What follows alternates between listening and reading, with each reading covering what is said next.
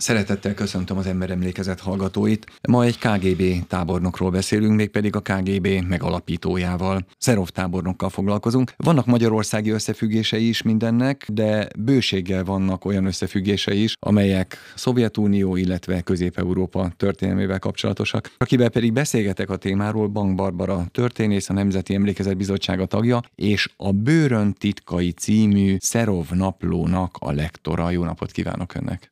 Jó napot kívánok! Én azt gondoltam, hogy titkosszolgálati tábornokok nem írnak naplókat. Ez így szokott lenni. Titkosszolgálati tábornokok nem szoktak naplót írni, ennek se volt nagy valószínűsége, hogy megtalálják, vagy éppen fennmarad az utókornak. Szerov 1990-ben hal meg, és 2010-es években találják meg ezt a kéziratot. Nem csak a család tudott róla, hanem a KGB-sek is tudtak róla, úgyhogy keresték is, nem találták meg. A család viszont megtalálta befalazva a dácsának a garázsába, illetve tárolójába. Olyan jó el tudta rejteni, hogy fennmaradt, és koradaléknak nagyon-nagyon jó összefoglaló, azt gondolom. 85 éves korában hal meg Szerov, hiszen 1905-ben született. Tehát már nem tartozott a kommunista pártnak ahhoz az első vonalához, amelyik pucsistaként átvette a hatalmat Oroszországban, hanem később indul el a ranglétrán. Elindul a ranglétrán, eljut valameddig, majd utána kegyvesztett lesz. Tudjuk kezdeni ennek a naplónak az elmezését a kegyvesztettséggel, hogy miért történik ez? Csoda, hogy eddig túlélte, hiszen az ő pályafutása elkezdődik a 30-as évekbe, és a 60-as évekbe fog kegyvesztett lenni, párt és a KGB számára is. Hogy miért lesz kegyvesztett, sokat tud, és van egy ürügy, amivel meg tudják fogni, hiszen van egy jó barátja, akivel összejárnak, és őt meggyanúsítják azzal, hogy ügynök mivel ők jobban vannak, összejárnak, innentől kezdve a koncepciónak a lefektetéséhez és a kegyvesztettséghez, illetve a bizalom megvonásához egyenes út van, és én azt gondolom, idézőjelbe rakva még jól is járt, hiszen azon kívül, hogy megfosztották a különböző kitüntetéseitől, a rangjától, nem volt több funkciója, az élete megmaradt, és elég szép, hosszú életet tudott leélni a későbbiekben és a kegyvesztettsége után is. Ekkor írja a naplót, ugye már a kegyvesztettsége állapotában ír is, rendezi az iratait, nem csak utólag ír meg dolgokat, hanem vannak jegyzetei közben is, tehát a cselekmények közben, ahogyan elkezdődött, akár a háború alatt, akár a második világháború utáni állapotokban, folyamatosan jegyzetel, folyamatosan ír, és azokat rendezi, hogy értelmes legyen, hiszen ez nem egy összefüggő napló, hanem ezek különböző időszakban elkészült gondolatai, jegyzetei. Van miről írnia, mert hogy részt vesz nagyon sok mindenben, ami hát mondhatjuk, hogy a sztálini korszaknak a bűne részt vesz a különböző népek, egész népek és népcsoportok deportálásában, a balti népek deportálásában például, de sok török gyökerű nép deportálásában is. De részt vesz mondjuk Moszkva védelmében is, ő az egyik szektornak a parancsnoka. És aztán 1965-ben mégis kizárják a pártból. Olyan karrier törik meg, amely nagyon magasra viszi őt a szovjet nomenklatúrában. Van sértettség benne miatt? Van, természetesen van, félelem is van. Van egy hely, ahol meg is említi ezt az írásainak a végén, hogy egy nem tudja, hogy mi lesz ezzel a kézirattal, kettő pedig, hogy ő meddig fog élni, hiszen azért ez mindig is kérdéses. Meghal Stalin, Stalin után Rustov, és majd később ugye a Rustov-Brezsnyev párbajba fog ő is kegyvesztetté válni túl sokat tud, túl sokat látott, és azért ne felejtsük el, hogy a KGB-nek nem csak ő az első vezetője, hanem ő hozza létre, ő csinál belőle egy olyan szervezetet, ami nagyon sokáig fennmarad. Nem tudom, hogy a naplóból kiderül ez, de az életrajzában azt olvasni, hogy Khrushchev hatalomra kerülése előtt segített eltüntetni azokat a dokumentumokat, amelyek kompromittálták volna Hruscsovot, mint a Szovjetunió új vezetőjét, bemutatták volna az érintettségét a sztálini terrorban, már hogy ő is a bűnösök között volt. Igen, mint Ukrajnának az első embere. Rustov ugyanúgy végrehajtotta a sztálini parancsokat, illetve ezt túl is teljesítette Ukrajnába, tehát hogy a holodomor az nem úgy jött, mint a hurikán, hanem az előre el volt készítve.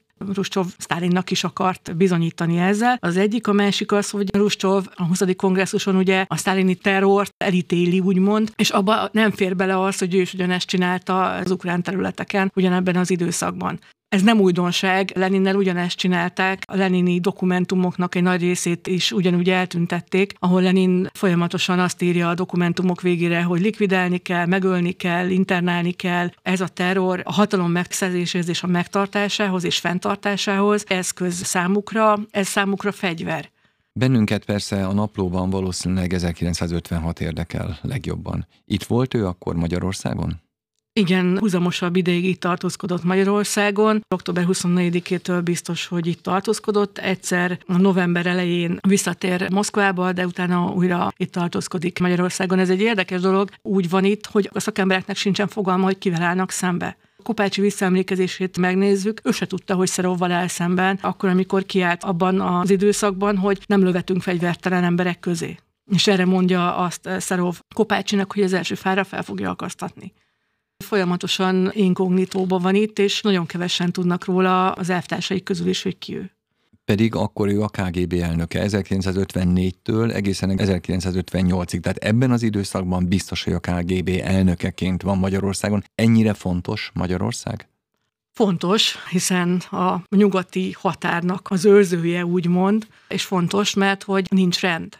Nagyon kevés olyan ország van, akik a szovjet rendszer ellen lázadnak fel, követelik a Varsói Szerződésből való kilépést, és hasonló követeléseik vannak, szabad választásokat, több pártrendszert, stb. Ami egy ilyen satuban lehetetlen, de bárkivel, akivel beszéltem, és a szabadságharcban bármilyen formában tollal vagy fegyverrel ellenállt és harcolt, mindegyik azt mondta, hogy az a két hét az volt a csoda, mert szabadnak érezték magukat. Ezt a mai ember nem tudja elképzelni sem, hogy az az eufória, hogy molotov koktélokkal harcolnak tankok és nehéz fegyverzet ellen, az valami elképesztő volt, és persze ott a másik oldal, a nyugat, aki azt mondta, hogy tartsatok ki, mert jön a segítség, de a segítség soha nem jött. Azt mondja, hogy október 24-én érkezett valószínűleg Szerov Magyarországra. A napló mit mond erről? Meddig volt itt? November 3-áig, ameddig tökörről maliteréket elviszik és a megtorlás idején nem jön már vissza? A napló erről nem szól. A napló erről nem szól, de ugye a Bőrön titkai a címe ennek a könyvnek. Vaskos könyv, azt kell, hogy mondjuk. Igen. Minden titka benne van a bőrönnek ebben a könyvben, vagy még van annak a bőrönnek titka, és még kiderülhet valami? Bőröndökben találták meg ugye ezeket a feljegyzéseket. Vaskos kötet, de azért nem egy bőrönnyi, sőt nem több bőrönnyi több öröntbe volt befalazva. Nem lehet tudni, hogy mennyi anyag, hiszen amikor az unokája megtalálta, akkor ő elkezdte lemásolni, és azokat az anyagokat, napló folyamokat adta át ennek az újságírónak, ennek a Hinsteinnek, aki ebből összeszerkesztette ezt az anyagot. Tehát az, hogy mennyi van még belőle, nem lehet tudni, viszont ő maga is leírja az anyagba, hogy olyat, ami államtitok, vagy éppen egy-egy bevetésnek, egy-egy játszmának, titkosszolgálati játszmának a felfedését szolgálná, azokat nem írja le írok is. Ennek van történeti értéke méghozzá nagyon sok, hiszen azért a rendszert, a különböző oldalakat, ellenfeleket és egymás mellett állókat meg lehet tudni belőle, de azokat a titkosszolgálati játszmákat, azokat a szervezett történeti részletek, az ördög ugye mindig a részletekben rejlik, azokat nem tudjuk meg belőle. Milyen javaslatai vannak Szerovnak a magyar válság, nevezzük így most a mi forradalmunkat és szabadságharcunkat, a magyar válság megoldására lövetni, amit mondjuk Minich mondott, vagy pedig valami békés átmenet, valami emberarcú szocializmus felé. Volt-e ilyen, lehetette ilyen egy KGB vezetőnek a gondolatában? Nem lehetett a KGB vezető gondolatában ő kapásból lövetni. Tájékozódik, folyamatosan konfrontálódik az utcán is, tehát olyan helyzetekbe esik bele, úgymond cselekményekbe, amitől mások akár félnek is. Folyamatosan megy járművel, gyalog is Budapest utcáin, képbe van, hogy így mondjam, de minden esetre lövetni akar illetve nagyon gyorsan szétkergetni, hogy rend legyen. Ez történik, de ez a lövetés nem jár eredménnyel az első napokban. Ő még több erőt akar idehozni? Igen. Nem annyi, még többet. Így van. Még több erőt. 24-én este, 25-én már a rádióféle, meg a Korvin közben kialakuló ellenállási gócokat már azt mondja, hogy rendet kell csinálni, közéjük menni. De aztán közéjük mennek, és aztán kiderül, hogy ez nem működik. Azokkal az erőkkel legalábbis. Akkor mit mond? Érdekes, 25-e és 28-a között nem ír a naplóba. Ott nem lehet tudni, hogy mi történik. Ez a napló abban több az eredeti naplónál különben, hogy csinálnak vele 89-es, 90-es évelején interjút még az 56-os eseményeket is boncolgatják benne. Az az interjú nem jelenik meg soha, viszont rábégyzetbe a szerkesztő belejegyzeteli azt, hogy akkor mennyivel többet mondott az itt levő októberi eseményekről milyen álcában van itt Magyarországon? Ugye nem KGB elnökként van itt, hanem Szovjet tanácsadóként uh-huh. egyenruha nélkül, civil ruhában, Andropovon kívül és Mikojánon és Szluszlovon kívül nem sokan tudják, hogy ő kicsoda. Andropov ebben az időszakban nagykövet. Igen.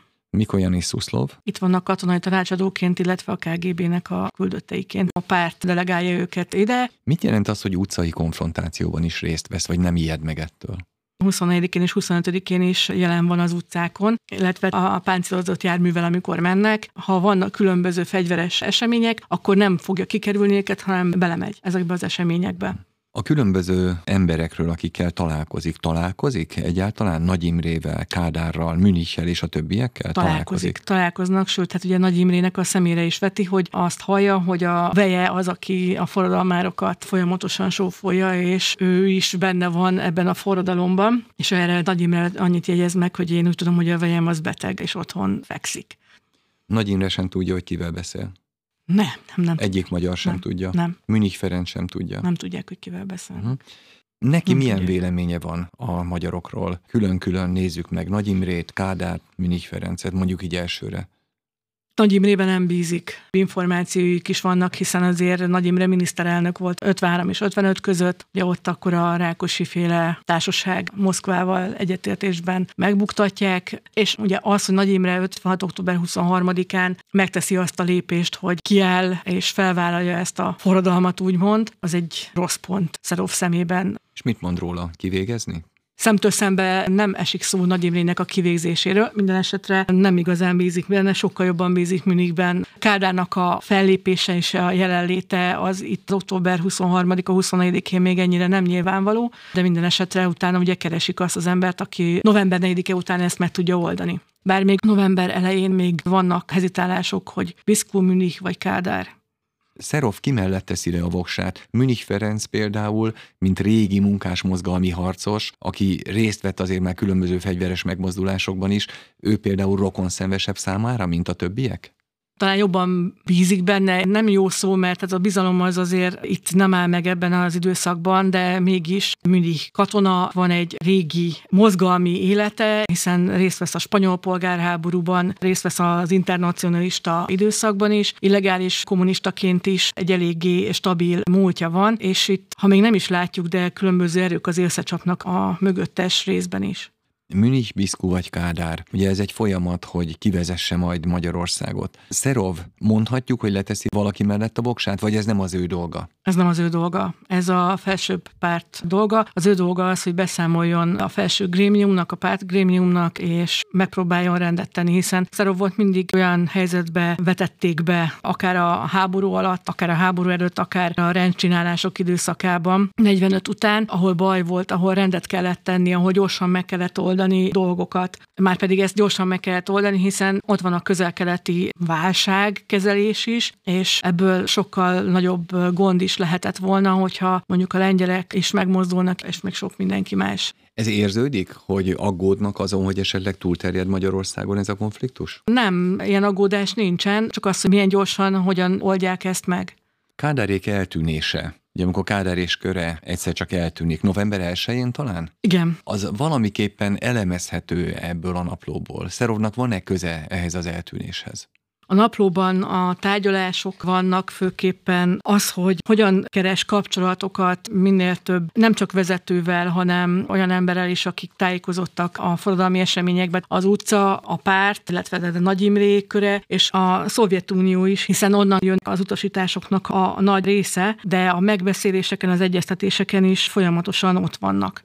Mi most következetesen forradalomnak nevezzük 1956-ot, meg szabadságharcnak, de ő hogy nevezi a naplóban? A fasiszta imperialista tüntetők.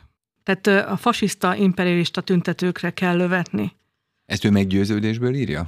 a belügybe, ahogyan parancsra bepakolták, egy ideológiai képzésen is átesik. Miért ne hinni el? Ő más nem látott. Az 1956-os forradalom más magyar szereplőivel kapcsolatban milyen gondolatai vannak? Az előbb már említette Kopácsi Sándort, Maléter és a többiek. Ő hogy vélekedik róluk? Maléter, mivel átáll a forradalmárok mellé, ő ellenség, aki elárulta a pártot és elárulta ezt a rendszert. Moszkvába dől el minden, annyi, hogy az ő megfigyelő képessége, az ő elemző képessége sokat tesz alatba Moszkvába. a magyar kormány delegáció letartóztatását, amely végül is megelőzi a november 4-i szovjet inváziót, ő szervezi meg? Itt van még akkor egyáltalán? Itt van, itt, itt van. van. November 1-én elmegy, és harmadikán itt van már, és itt tartózkodik folyamatosan december 1-ig. Lát, hall, figyel, és beszélget Sőt, hát az az akció, amikor összegyűjtenek embereket, forradalmárokat az utcáról, és kiviszik Ukrajna területére november 4-e után, ezek is az ő akcióik. És akkor tulajdonképpen a november 4-i inváziónak az egyik előkészítője is ő. Igen. Vezetője is, vagy a KGB nem vezetheti, ez a hadsereg dolga? Adnak a szavára. Mikolány Szuszlov is folyamatosan megbeszél vele mindent, Nyilván november 4-e után már van egy olyan idézőjeles kormány, mert hát ezt a magyar nép ugye soha nem fogadta el és nem választotta meg, Ez de hogy egy kormány, amely elő tárgyalni tud, és amelyet befolyásolni tud, amely szovjet szuronyokon érkezik meg Magyarországra. Ennek a kormánynak a november 4-e utáni viselkedését mennyire befolyásolta azt, hogy Szerov, vagyis hát az a szovjet tanácsadó, aki ott volt a kormány mögött, mit mondott nekik? Természetesen befolyásolja, tehát ők folyamatosan tárgyalnak egymás között is katonai és politikai úton is szerovék, és ugye folyamatosan magyar küldöttséggel is, illetve olyan magyar politikusokkal és katonákkal is tárgyalnak, akiket be lehet vonni majd egy megoldásba, illetve a november 4-e utáni időszaknak a történéseibe.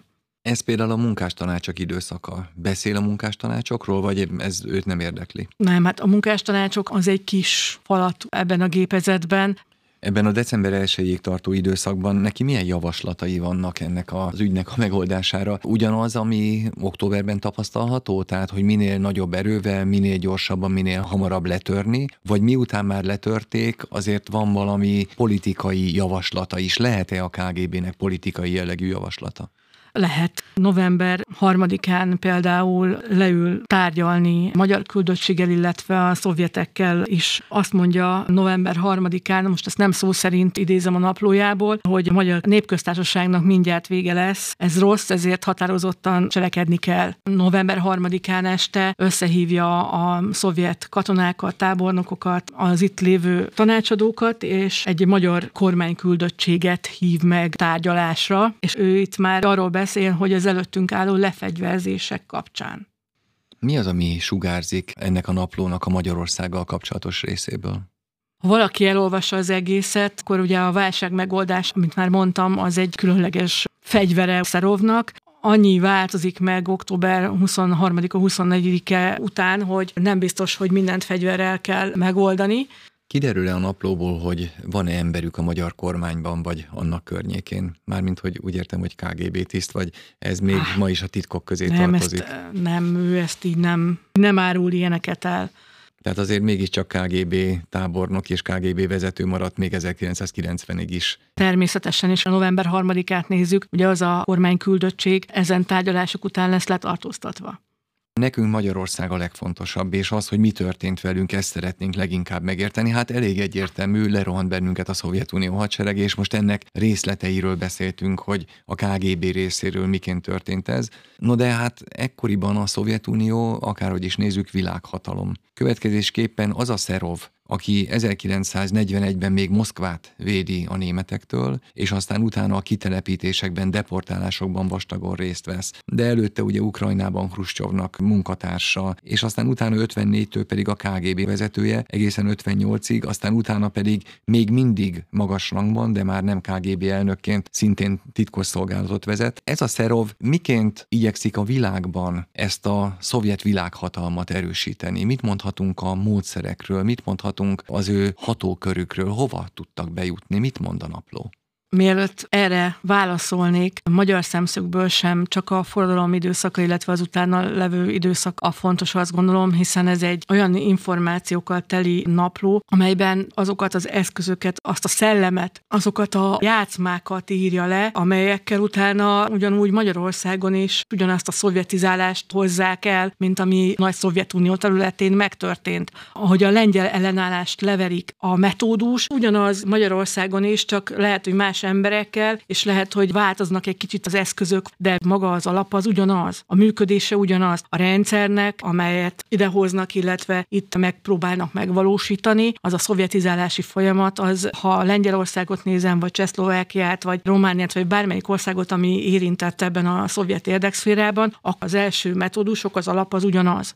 Erőszak? A terror és a megfélemlítés is az erőszaknak az ütemezése. Az, hogy deportál, ő van megbízva azzal, hogy különböző kisebbségeket egyik helyről a másikra pakoljon abba a nagy birodalomban, úgyhogy két hét alatt szervezi meg és bonyolítja le, az elképesztő, senki nem hitt benne. De mégis megcsinálja. A KGB előtt is működik a rendszer, és ott van 38-tól a belügyben, abban a belügyben, ahol ott van Beria, és pont Jezsovot váltja, akit éppen kinyírnak 1938-ban a magyarországi szovjetizálásnak és mondjuk az államvédelmi hatóságnak, vagy a politikai rendőrségnek az alapjai valahol ö, ott vannak ebben az időszakban, és ő a helyettese ennek az egész gépezetnek folyamatosan ott van nem csak katonaként az akciókban, akár Moszkvában, akár olyan helyzetekben, amikor éppen a lengyel ellenállást, vagy éppen a német tábornokokat kergetik, tartóztatják le különböző fegyver használati és harci helyzetben, de ott van akkor is, amikor a belügyben az ellenségeket kell letartóztatni, kihallgatni, és különböző eszközökkel azt a beismerő vallomást kiszedni belőlük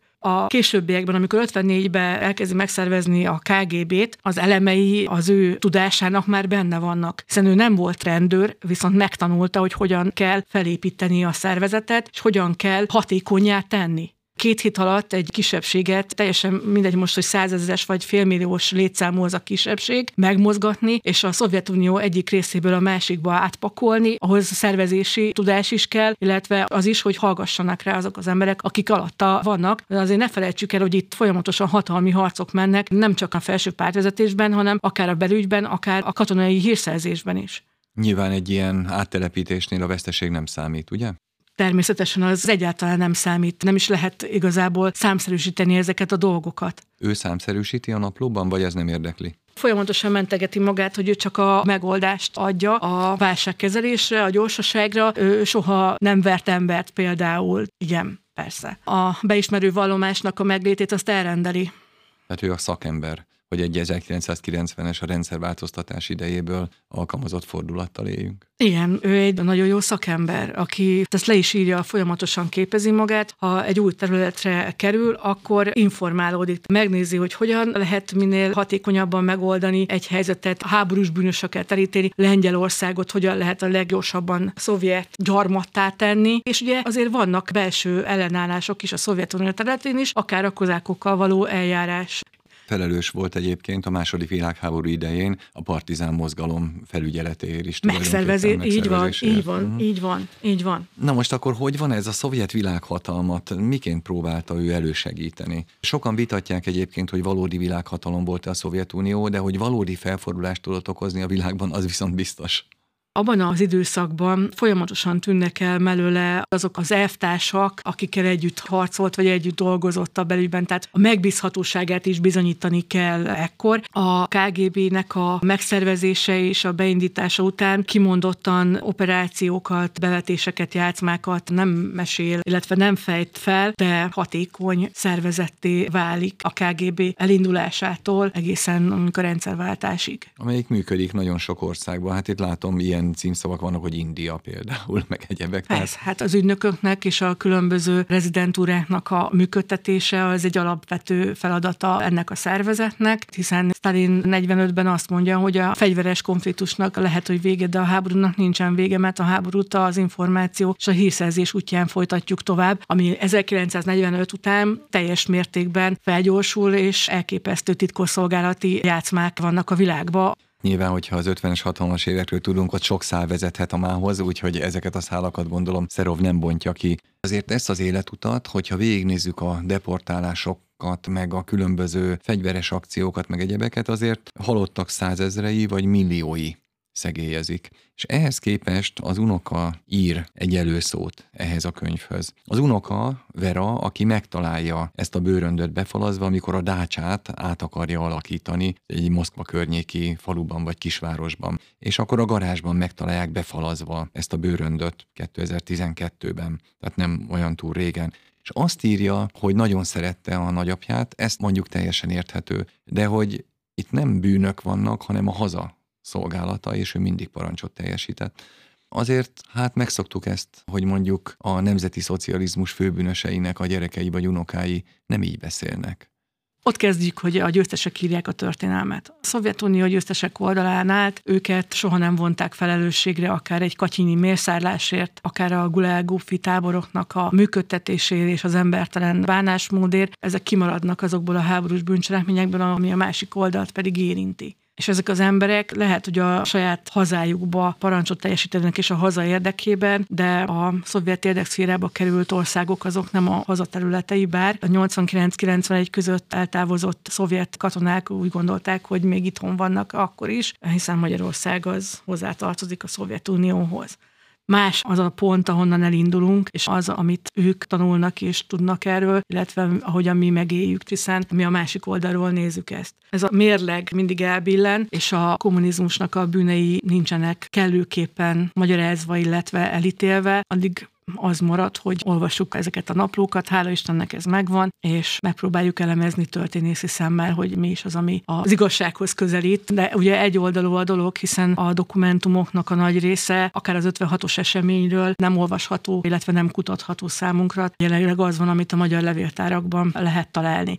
Egyetlen egy dolog, amit nem mondtam el az 56-os forradalom időszakában, és amit talán érdekes lehet a hallgatóknak, hogy abban az újságcikkben, illetve interjúban, amit említettem már, amit készítettek Szeróval, elmondja azt, hogy Mincenti Biboros személye kapcsán volt egy tervezet, hogy hogyan fogják kicsempészni az amerikai nagykövetségről. És hogy ezt a tervezetet két szovjet elvtársal, illetve még az amerikaiakkal is egyeztették, és tudtak minden, amit az amerikai nagykövetség kiküldött az USA-ba, rejtjelt táviratokat, mindenről információjuk volt, ugyanis simán meg tudták fejteni.